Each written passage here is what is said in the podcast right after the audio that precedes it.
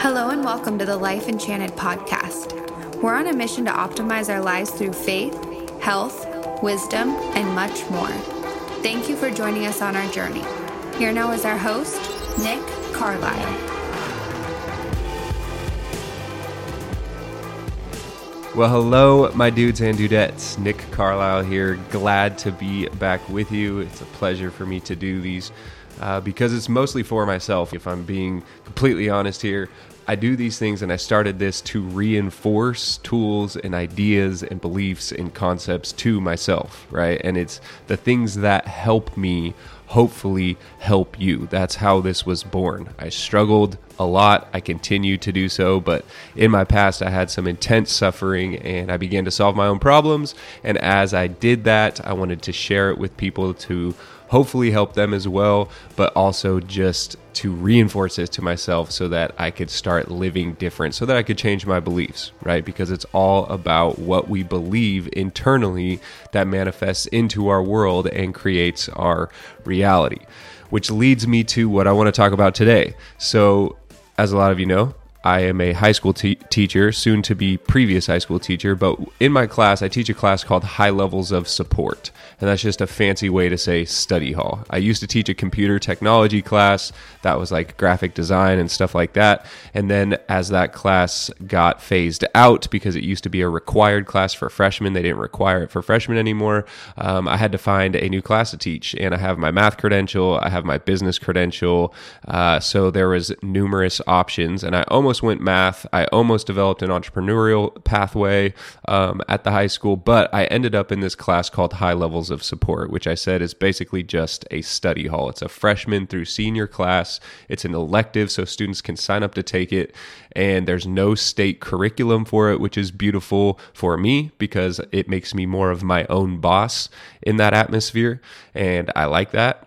Um, but it's a class where it's turned into me and the students having like the first 20 minutes be a TED Talk type collaborative discussion almost where I kind of just throw out a question on Google Classroom and then we talk about it and they respond to it. And most of the stuff that I talk about with them is stuff that I also talk about on here, minus the faith stuff, right? Because I don't want to cross any lines there and create drama. But I preach the gospel in there without preaching the gospel without saying the word Jesus or God.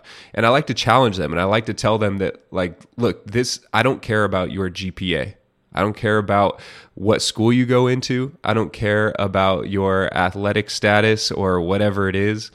If you have a 4.2 GPA and you are miserable, then you are doing something wrong.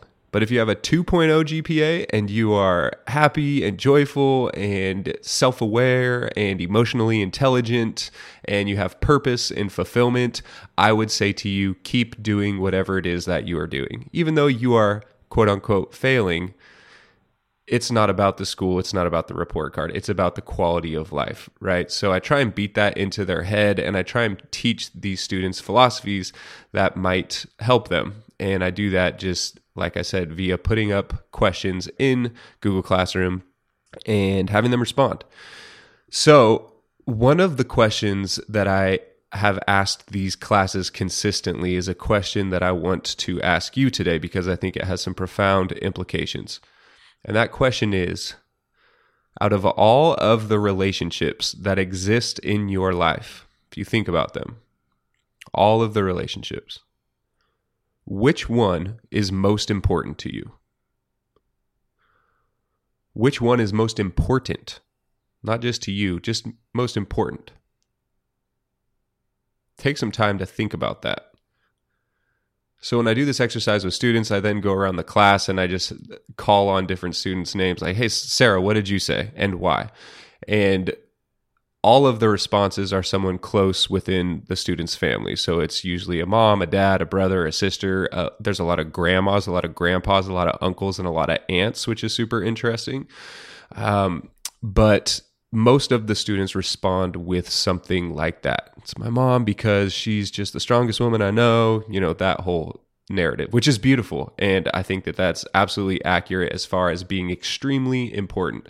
But after I go around the class and I kind of like celebrate these things and kind of affirm that, yes, these relationships are important to you and these people love you and are beautiful people and that like you need to lean into that, I tell them that they're all wrong. Every one of your answers is wrong. And you know they look a little bit confused like what are you talking about? And i think some of them think like it's god. He's going to say god because they know i'm a christian outside of uh, class. They might follow me on social media and stuff and they know what i'm about. But i tell them that the most important relationship that you have is the one that is with yourself right the most important relationship that you have the person listening to this podcast is the one that you have with yourself why is that? It's because you are constantly with yourself. You are spending 100% of your life with yourself. Okay, but what does that mean? What does being in relationship with yourself mean? To me, this could uh, be explained in different ways, but it comes down to self awareness or emotional intelligence, which is a phrase I mentioned earlier, or what my coach likes to call emotional adulthood. And that is A, being aware that you are not your thoughts. Being aware that thoughts are just narratives in your mind that populate from just your biology, right? And that these things are real in the sense that they create a feeling inside of your body, a tangible energy. Like these thoughts are real, but they are not true and they are not you most of us are walking around this world identifying as our thoughts, completely absorbed in our thoughts, which are narratives, the sentences in our mind. And because our primordial impetus is to survive as a biological species, most of those thoughts are survival thoughts. And what are survival thoughts? Those are fearful thoughts, negative thinking, right? What are they thinking about me? I hope they're accepting me. I hope that this doesn't happen in the future. Why did I do that in the past? I don't want to take a chance here. I want to stay safe because if I take a chance, then I might be vulnerable. And if I'm vulnerable, then my survival is being threatened, right? So most of us have these just incessant negative thoughts that are going along all day long and we are identifying as them. We think those are us. And that's a terrible place to be, right? Because it's negative. no one wants to be in fearful survival based mode all day long. That's a sympathetic state if we're talking about the nervous system. And that, I mean, we won't go down that rabbit hole, but whenever you're sympathetic, things are not going well, right? It's good to be sympathetic when a car is coming directly at you, absolutely. Or when you're about to crash on your bike and you have to like balance yourself out or whatever, right? But being sympathetic because of what people might think about you, being in that stressed out state, that's dangerous. You can't create from there. You can't love from there. You can't be who you are from there. It's a stressful, stressful place that leads to ultimately chronic disease if we don't get a grip on it. So, this self-awareness, this emotional intelligence, this emotional adulthood, the first thing to to understand with this is that you are not your thoughts. And that is exactly where this relationship with ourselves takes place, right? The relationship that we have with ourselves is basically us, the true essence of who we are, our spirit, which we touched on in the episode prior to this, but our soul, who we are, that essence of us. The relationship is that in relationship with the narratives, the thoughts, the biological kind of chemical populations that are coming up and, and presenting themselves as stories in our mind. There needs to be a relationship there. Those two things are not one. So when we are the observer and we are able to look at the thoughts and discern how true they are, if they are serving us, is a good way to look at it. Is this producing something I want it to produce? Then that's where we create space in between the negativity, right? The incessant thinking, the stress. We create space that allows us to also create space with our emotions and our feelings because all of the thoughts that we think create a unique chemistry inside of the body, which is just energy. Which is just a feeling. Okay, so every story that you tell yourself, every narrative that is in your mind, conscious and subconscious, subconscious are harder to detect, but they're there, they're populating. All of those thoughts are creating unique chemistry inside of your body that then feels like an energy, could be heavy, could be depressive, could be uh, fearful, anxious, could be light, could be joyful it, all of these different chemical reactions create these energies, these feelings, right? And so when we are able to create space in between us, the true essence of us, and our thoughts, we also create space between us and our feelings. We can look at them with a little bit more of an objective eye, like what's going on here, instead of being them. It's the difference between being, I am depressed. Nick, how are you? I'm depressed versus, Nick, how are you? There's depression in my body. I'm doing okay, but there's depression in my body. There's a huge difference between those two statements. I am depressed versus there is depression in my body. Huge difference. The first one, you have zero control. The depression is in complete control and you have surrendered to its power. And you can't do anything about it except just hope it passes. But when you're more intentional about how you are thinking about it, when there is more space there between you and the depression, and you say things, you're able to take the belief, the mindset of there is depression inside of my body, that allows us to manage it a little bit more, look at it, not identify as it, but recognize it. Okay, I see you. Right? So, this relationship that we have with ourself changes the way that we experience reality because of everything I just said. You have a roommate inside of your head, is one way to look at it. I think this is a Michael Singer. Is that his name? The Untethered Soul, I want to say, is the book. Maybe. I might, it's something like that. But he talks about this idea of a roommate inside of your head. Most of us, again, are identifying as the roommate we are there there is no roommate. We're just one person living in a house, right? Or you could look at it as the roommate. I live in the house with the roommate. This is taking place in my mind. I can observe the roommate. I can see how much of a fool he acts sometimes, how scared he is, but I can also see how beautiful he is, how he wants to help me, how he's just naive and perhaps ignorant to the way things really work, but that he actually has a really good heart and he cares for me deeply, and that I don't have to believe everything he says. I don't have to let his emotions determine my emotions, right? If we can create this game in our mind, it becomes much easier to manage our path and manage our journey in an emotionally stable way right? That is the path to emotional adulthood. That is the path to emotional intelligence and self awareness. It's being aware how your mind creates your reality.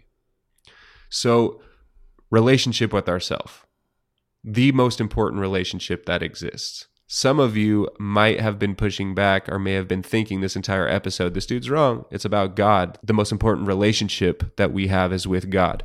But here's what I would say to that Where do we meet God? In your life, where is it that you meet God? It's in your mind. It's in your mind, in our self the only place that we meet God is in ourself. It's in our experience, in our perception of what's going on. Sure, it could be something outside, like a tree, where I can meet God, but that tree is communicating a narrative that then filters through my mind where I meet God. So if our self is out of whack, if we are not in a good relationship with ourself, if we are not self aware of what's really going on, then we are not going to be able to meet God in the way that He desires us to meet Him. Right? And you could prove this with an extreme. You've seen the the houseless people on the side of the road who are strung out big time on some heavy, heavy drugs that are completely disconnected with reality. Now, God can work miracles in anything, but let's be realistic. Those people are not going to be able to meet God in the way that you and I can because they are so their relationship with themselves is so distorted. They are so out of touch with reality, reality. They are so absorbed by the psychosis of their mind that they're not going to be able to meet God because it's it's just too unhealthy of a place. I know God can work miracles. I know anything like a guy could walk up and pray over them and things could happen. I get that. But just for the sake of this, follow me.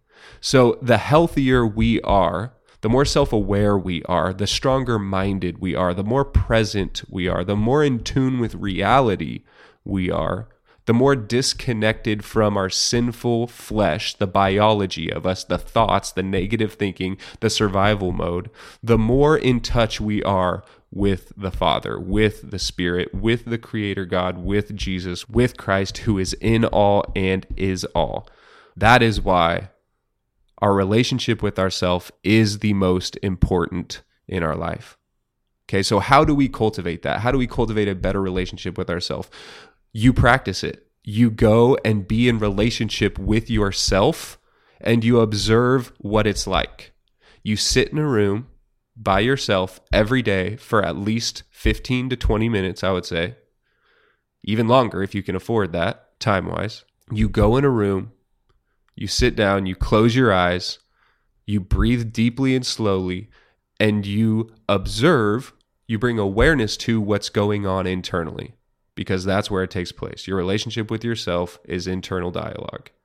And you practice that. You observe it. You practice disconnecting from it over and over and over and over and over and over and over and over again. And the more you do that, the better you get at doing it, the better you get at disconnecting from it. I do this with my students on Mondays. We have mindfulness Mondays, and we we started with five minutes of this. We close our eyes. I put on like some trippy meditation music that they probably think is really weird, but I love it. Fires me up. We close our eyes, thirty of us, and we sit there and turn off the lights and we focus on our breath and observe our mind. And we started with five minutes and now we've worked our way up to, I think the last time we did it was 11 minutes. It's hard for these kids. But one thing that I tell them is look, because as I'm doing this, as I'm participating in this with them, I hear kids typing, even though I tell them, do not type. I hear kids opening a soda can, even though every single day I'm like, do not make any noise as we do this. Like, be respectful of the people around you. If you're not going to participate, just put your head down and sleep. But every day, there's kids who cannot follow those orders every Monday. So, one of the, in my spiel every Monday that I give, I say, if you guys struggle with this, if you cannot sit here for five minutes, seven minutes, 10 minutes in relationship with yourself to the point where you have to get out your phone, you have to start typing, you have to pop open a soda can, you have to eat some chips, you have to whisper to your neighbor, whatever. If you cannot do this, that is a red flag, a huge red flag. If you cannot be in relationship with yourself and be at peace with yourself, there is something wrong. Your mind should be a safe place for you right? You should be able to encounter the divine, encounter the Father God in your mind and rest with Him and be at peace, abiding.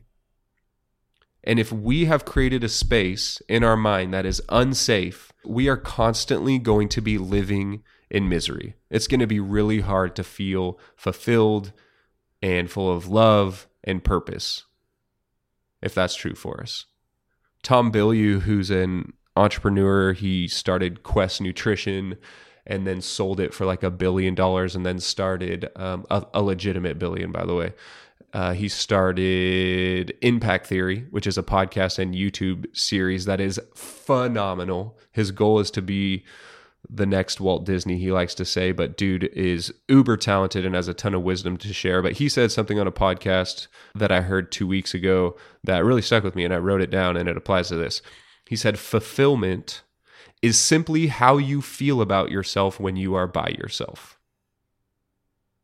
Fulfillment is simply how you feel about yourself when you are by yourself. I'm going to leave y'all with that. Hit me up on Instagram if you want to chat more about this. Let me know if it resonates with you. Share this episode with someone if you think it could help them.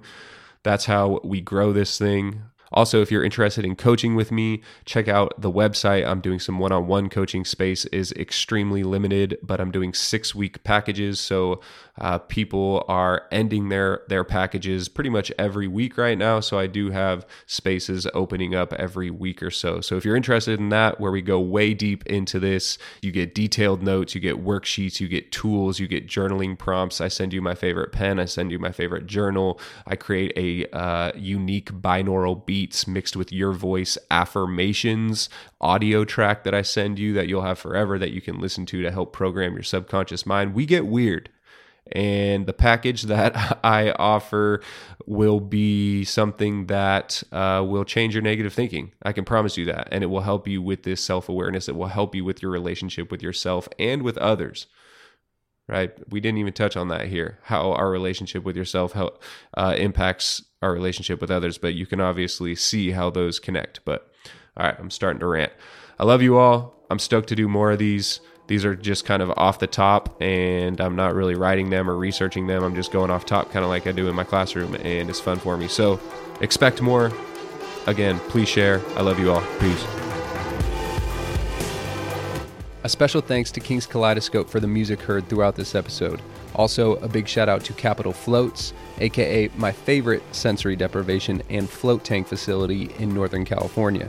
I'm a frequent user there, and the experience is always transformative to say the least. If you're interested in floating and live in Northern Cal, make sure you use promo code LIFEEnchanted with no spaces at checkout on their website. You'll save a whopping 40% off your first float, and you will not find that deal anywhere else. Also, in regards to some of the content shared in these episodes, make sure you always consult your doctor before making any sudden diet or lifestyle changes. If you're interested in connecting with me, you can find me on Instagram at nick.carlisle or send me an email, nick at mylifeenchanted.com.